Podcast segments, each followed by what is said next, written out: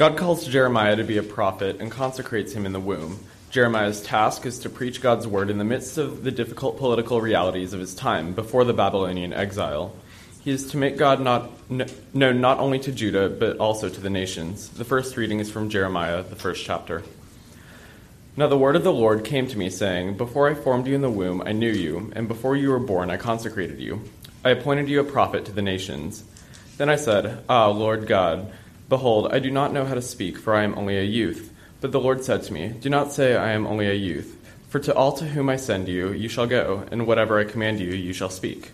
Do not be afraid of them, for I am with you to deliver you, declares the Lord.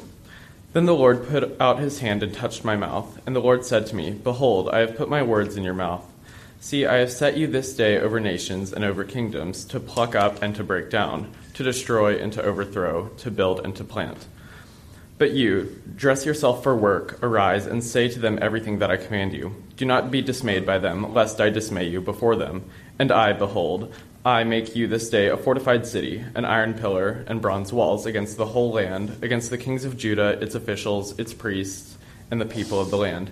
They will fight against you, but they shall not prevail against you, for I am with you, declares the Lord, to deliver you. This is the word of the Lord. Please join me in the responsive reading of verses from Psalm 71. O God, be not far from me. O my God, make haste to help me.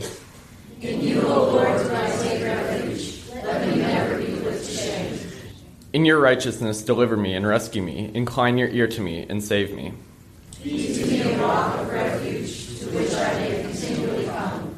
You have given command to save me, for you are my rock and my fortress. Rescue me, O my God, from the hand of the wicked, from the grasp of the unjust and cruel man. For you, O Lord, my hope, my trust, O Lord, from my youth. Upon you I have learned from before my birth. You are he who took me from my mother's womb. My praise is continually of you. O God, be not far from me. O my God, make haste to help me. Glory be to the Father, and to the Son, and to the Holy Spirit, as it was in the beginning, is now, and will be forever. Amen. Christians in Corinth prided themselves on their spiritual gifts. Paul reminds them that God gives us many gifts through the Holy Spirit, but the purpose behind all of them is love, the kind of love that God showed us in Jesus Christ. The second reading is from 1 Corinthians, the 12th and 13th chapter. And I will show you a still more excellent way. If I speak in the tongues of men and of angels, but have not love, I am a noisy gong or a clanging cymbal. And if I have prophetic powers and understand all mysteries and all knowledge, and if I have all faith, so as to remove mountains, but have not love, I am nothing. If I give away all I have, and if I deliver up my body to be burned, but have not love, I gain nothing. Love is patient and kind. Love does not envy or boast. It is not arrogant or rude. It does not insist on its own way. It is not irritable or resentful. It does not rejoice at wrongdoing, but rejoices with the truth. Love bears all things, believes all things, hopes all things, endures all things. Love never ends. As for prophecies, they will pass away. As for tongues, they will cease. As for knowledge, it will pass away. For we know in part, and we prophesy in part, but when the perfect comes, the partial will pass away. When I was a child, I spoke like a child, I thought like a child, I reasoned like a child. When I became a man, I gave up childish ways. For now we see in a mirror dimly, but then face to face. Now I know in part, then I shall know fully, even as I have been fully known. So now faith, hope, and love abide, these three. But the greatest of these is love. This is the word of the Lord. Holy Gospel today is from St. Luke, the fourth chapter. Jesus went down to Capernaum, a city of Galilee. And he was teaching them on the Sabbath, and they they were astonished at his teaching, for his word possessed authority. And in the synagogue there was a man who had the spirit of an unclean demon. He cried out with a loud voice, Ha! What have you to do with us, Jesus of Nazareth? Have you come to destroy us? I know who you are, the Holy One of God. But Jesus rebuked him, saying, Be silent and come out of him. And when the demon had thrown him down in their midst, he came out of him, having done him no harm. And they were all amazed, and they said to one another, What is this word? For with authority and power He commands the unclean spirits, and they come out. Reports of him went into every place in the surrounding region. And then he rose. He left the synagogue. He entered Simon's house. Now, Simon's mother in law was ill with a high fever. They appealed to him on her behalf. He stood over her. He rebuked the fever, and it left her. And immediately she rose and she began to serve them. When the sun was setting, all those who had any who were sick with various diseases, they brought them to him. And he laid his hands on every one of them and healed them. And demons also came out of many, crying, You are the Son of God. But he rebuked them and would not allow them to speak because they knew that he was the Christ. The gospel of our Lord. Now, the Bible lesson today is a word that was rarely used. Um, can't really think of it used very often. I'm going to see if you can. The word mirror. You're going to notice that there's some mirrors up here today. Mirror. It's not used very often in the Bible. It's one of those kind of rare instances where it was used. But it's being used for a reason and purpose, and it has everything to do with Epiphany. Epiphany is God's revealing, God's showing, God's letting us see um, Himself, His work, His efforts. But it's also now moving over to that when the world sees the church, that they'll see Him as well. The epiphany grows. It's just not looking upon Jesus only, but now we look upon Jesus first and foremost. I mean, of all the people in the world we're going to look at, we look at him. If you're going to try to figure out how you're to live your life and how you're to spend your life, he is the example because he is the Son of God and he is God. And so he's our first. You don't follow the pastors, you follow Jesus. You don't follow the parents, you follow Jesus. He's our first. And then from there, the godly ones that you can trust. But he's first. But now, when the world looks, they can see the church. And so the epiphany is actually to roll through us. And Paul uses the idea of a mirror. A mirror. What do you see in that mirror? One of the reasons why he's bringing up the mirror is because in the beginning, in the very beginning of these books, this collection of the Bible, in the book of Genesis, there it was. On the first day, God creates. And on the second day, he creates. And at the end of every day, he says, It's good. He's looking at what he's doing. He's building something beautiful and it's powerful and it's just and it's come together as God can make come together. And on the third day it was good, and on the fourth day it was good. And finally, when everything was ready, when everything was ready, he makes us and puts us in this world. And he makes us in a very unique and special and beautiful way. Words that only he gives to us as his children. He says, I formed you in my image and likeness. Image and likeness. Who what you resemble, but who you are. Your capacities to love and to forgive and have good things. All those things. That's, that's God's likeness that's inside of us. And He made that. Some folks forget that. When they look in the mirror in the mornings, they see all the things that they're not and all the things they should be at the end of the day. How are their failures? Eh, no, church, remember, he made you in his image and likeness. And Paul starts us off with that thought. The mirror. Catches this is not always a good thing, though. Sometimes because of sinfulness. We are in bondage to sin. We can't free ourselves. There's an aspect of our life that is in the fallen side that was not part of his intent, but it's happened, so now he's dealing with it. And that part we're also going to look at. Now, this is where I need your help. Can you come around to this other side? And if you want to sit, just sit in that chair right up there for a second. Because I need you to look at something. When you sit in that chair, What do you see right here? Have you ever seen this before? Some would say that that's uh, the, the face of Jesus, the picture of Jesus. A little girl painted that picture. Think about it. A little girl painted that. Little girl, like younger than you, painted that. So you see that. All right? Now let me ask you folks. He sees Jesus. What do you see?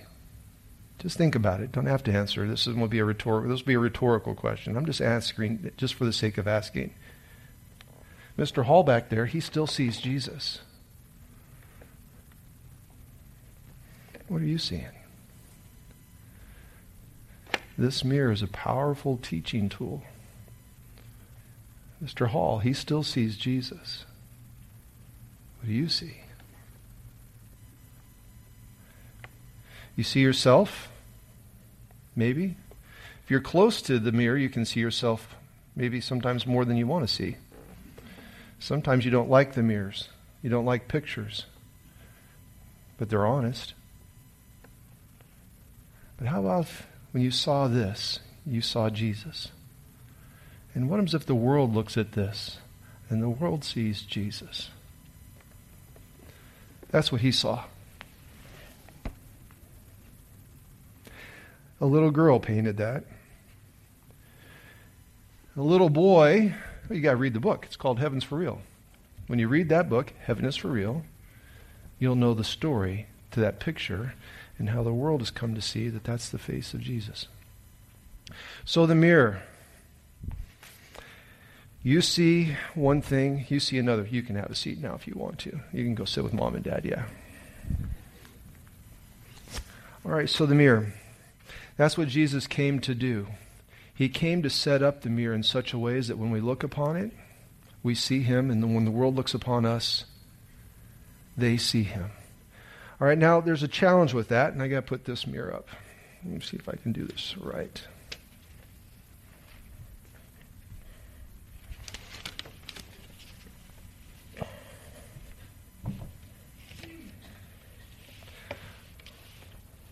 On this mirror,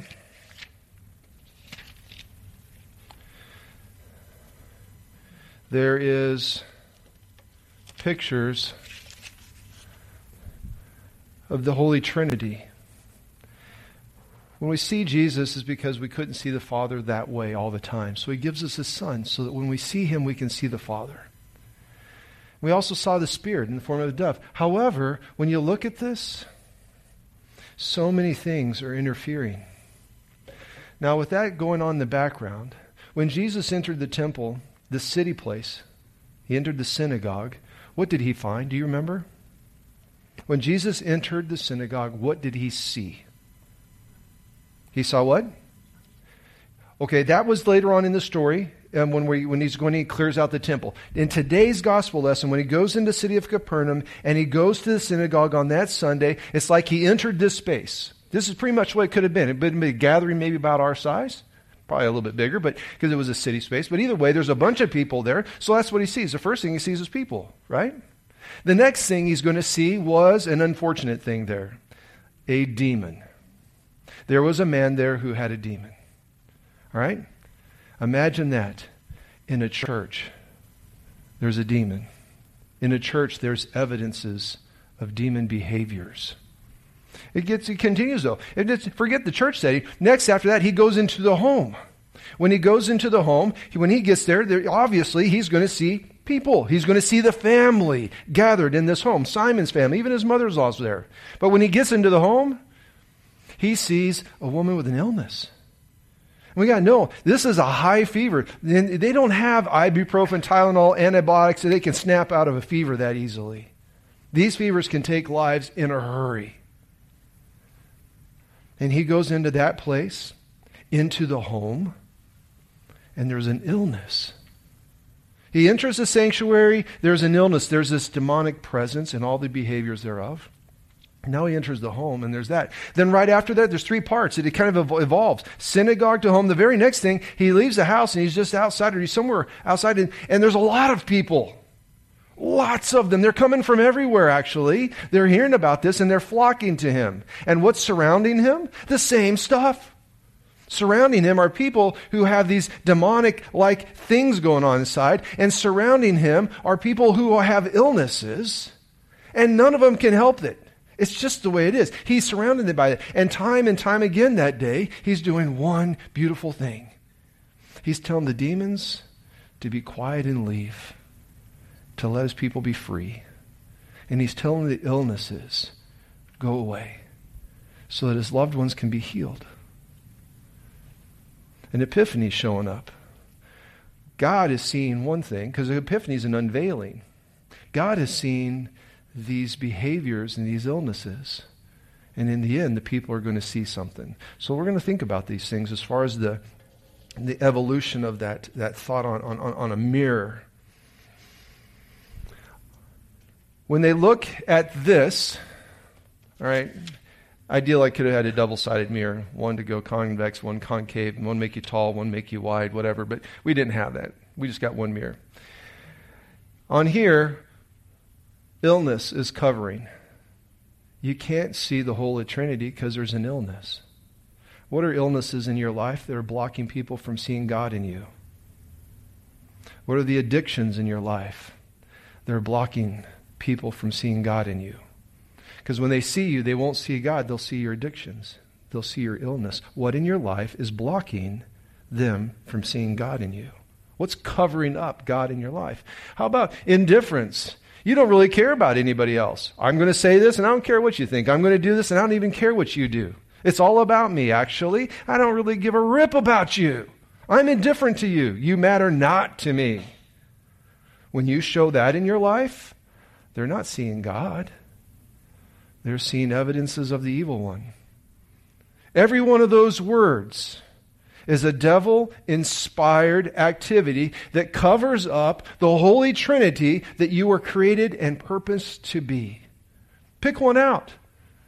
Instead of faithfulness, you've got adultery. Instead of being someone that they can count on, there's disappointment. War instead of peace.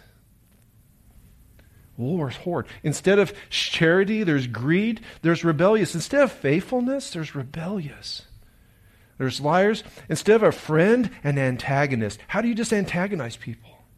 How are you not trying to raise them up? How are you tearing them down with words? How are you manipulating and using people? Because there's gluttony up here. There's even right over here behind this one, brute. Instead of being gentle, instead of using your God given gifts in a way that raises people up and encourages people, you can walk in there and use your strength and use your, your personal capacities and use your money and all that stuff all puffed up, and you can wreck people and manipulate them to your own needs. Use all the strengths in the world that you have money, character, physical strengths. Are you a brute? Are you rude? How about arrogant? Where's the gratitude? Condemning, contaminated. That's a harsh word greed. All these things. One of these got to you. I know it because some of them get to me. One of these stepped on your toes. One of these is calling you out. And it might not be a small one. Instead of a little, you know, half sheet of paper like 4 by 11, it might be a big 12 by 12 right in the middle. Maybe something you're dealing with is vindictive because you don't have a capacity to forgive people. You're holding on to their wounds and you're holding on to your hurts and you will not forgive them. And as you're holding on to that, you even want bad things in their, in their return. You want them to feel some of the things that, how they've hurt you. You want them to feel that way too. Vindication, there's no healing in there. There's no life in that. You're just as wounded as they are, actually. It's horrible, vindication. Maybe that one's big on your. Maybe vindication just covers up half of this thing, and the other ones aren't so much. Maybe you're very generous with your money, but you're vindictive. Maybe it's the opposite. Maybe you forgive people easily, but you hold on to everything. Control. How is our life being manipulated by the evil forces so that when the world sees us, they can't even see the Holy Trinity? And I know there's things on here that gets to every one of you because they get to me too. I'm just with you. Okay? Now the catch is, is God doesn't leave us there. That was inside the church, by the way. It's inside this church. It's inside every church. It's inside the synagogue that day. It's been inside the synagogue ever since. It's just what the devil's inspired to do. But we wage our war. Jesus doesn't leave this. It's in the homes. How many husbands are thinking about their wives, or wives thinking about their husbands, or kids, or what used to, I mean, families, cousins, uncles? Oh my gosh, if my sister did this, or my brother did that, or if my mother would have said this, or my dad would have done that. This is sickness is in our house as well, friends. It's in the church, it's in the home, and it's in the world. The three places we had Jesus in the gospel lesson today. It's in our sanctuaries, it's in our homes, it's in the world.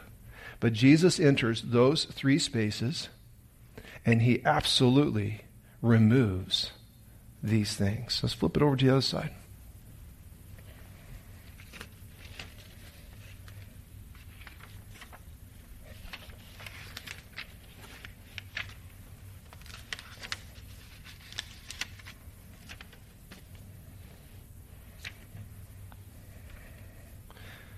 Now you can actually see some of yourselves. When the world sees you, right now you guys might be in some of those in their little fold over here. When the world sees you, can they see Jesus? Every one of those other words has a counterpart, and every one of those counterparts was personally displayed in perfection in Jesus. Think about these words compassionate. Jesus was compassionate. It's up there dependable, faithful, forgiving, friend. When Jesus went in the synagogue, and he went into the homes, and when he went into the surrounding areas surrounded by crowds, he looked at them as though they were his friends. Even the ones that were coming out from the city to observe him and critique him and to find a way to destroy him, he still looked at them as a friend generous. Oh, how Jesus was generous. He didn't count what he was going to get, he just gave it away. He gave everything away. And he was gentle. He was the power and the authority that set creation in motion. Nothing that was is in creation that we can see or think about came to being except through him, the Father and Spirit. It all came through God. He didn't roll in there and just command things and demand things and wreck people with his strength. He didn't manipulate us with his power, his wealth. He didn't do any of that. Jesus was just gentle and good and healing and humble and kind. He loved. He was merciful obedient, observant, patient. He had peace. Powerful. He taught. He lifted people up and he welcomed. There's probably another 50 adjectives that are beautiful that we could attribute to Jesus easily. But these, how about when the world sees you, that they'll see someone who welcomes? How about when the world sees you, they'll see someone who's patient or kind? When the world sees you, they'll see someone who's generous. When you see the world sees you, they'll see someone who has the capacity to forgive. And they don't even know where it comes from. You know. Because as much as God loves you and forgives you, now you have the capacity to love and forgive. You know your source, it's God. And they know your source because they can see it because this comes through God. This is how God, guys, this, this is how God made you. In creation, when it was formed before sin came in, this was the beauty of heaven. This is the beauty of heaven. This is how it's intended to be. This is how we are purposed to be. Anything less than this is just less. When the world sees us, what will they see? Jesus calls out the demons. He doesn't let them hide. They don't have to be comfortable. They don't have to like what he's saying. He calls them out. He calls out all demon inspired behaviors. It's not comfortable looking at the other side and being called out for how we sin. It's just it's not going to be. But that's not the end. He calls out the illness, and that's not the end. The end of the story is actually being healed and being in heaven with him. No more illness on this side of the planet. Jesus restores humanity. His mission was to restore us to be who he created us to be. All of that. And when they look in the mirror, when they look at us, they'll see him. Said that a couple of times already, right? I'll make sure we hold on to it that we're to join God's epiphany. God, help us be that church. Forgive us when we mess it up. Don't let us quit. But Lord, help us to be that kind of church. Amen. Let us declare our faith. We will use the words of the Apostles' Creed. I believe in God the Father Almighty, creator of heaven and earth. I believe in Jesus Christ, his only Son, our Lord. He was conceived by the power of the Holy Spirit and born of the Virgin Mary. He suffered under Pontius Pilate, was crucified, died, and was buried. He descended into hell. On the third day he rose again. He ascended into heaven and is seated at the right hand of the Father. He will come again to judge the living and the dead. I believe in the Holy Spirit, the holy Christian church, the communion of saints, the forgiveness of sins, the resurrection of the body, and the life everlasting. Amen. Embraced by the love of God, let us bring our prayers to God, trusting in His promise to deliver us in the midst of our troubles. God, whose love is patient and kind, empower your church throughout the world to proclaim the gospel wherever, everywhere with patience and kindness. Give pastors, leaders, teachers, and all your disciples a full measure of patience and kindness in our interactions with one another. Lord, in your mercy, hear our prayer. God of love, your love is not irritable or resentful. Let your love, joy, forgiveness, and peace flow freely in and among the members and families of this congregation. Preserve us from discord and arguments that bring out the worst in us and divide us. Bring us unity of heart and mind. Let the love you have shown us embrace our lives and bind us together. Lord, in your mercy, hear our prayer. God, your love is not envious or boastful. Bless the leaders of nations, our president, Congress, governors, and local leaders to be godly, humble servants. Move all leaders to cease their envy and arrogance, injustice and corruption. Guide them to be honorable and govern according to your will. Bless those who serve in our armed forces and lift up refugees and victims of war. Bring peace between us and our enemies. Let your peace in Christ reign over this broken world. Lord, in your mercy, hear our prayer. God, your love is caring and compassionate. Thank you for the working in the lives of doctors, nurses, and other medical professionals who work toward healing and restoration of wholeness. Come to the aid of all who are in need. Bring healing and peace according to your will to those suffering and sick, those facing surgery, and those facing death. Bring comfort and hope to families and loved ones as they support and care for loved ones.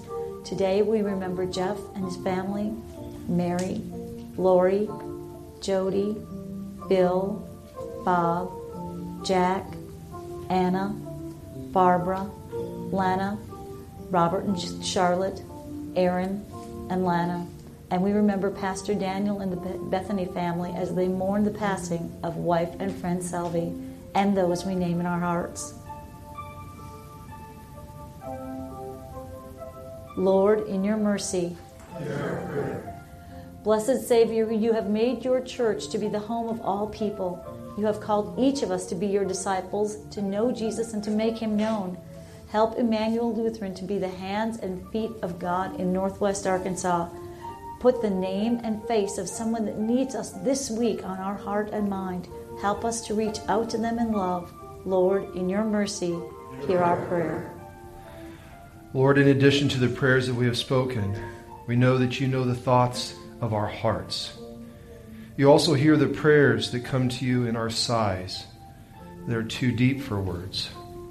We entrust ourselves, we entrust our prayers, all that we have and all that we are, to your abiding love. And this is in the name of Jesus, our Savior and Lord. Amen.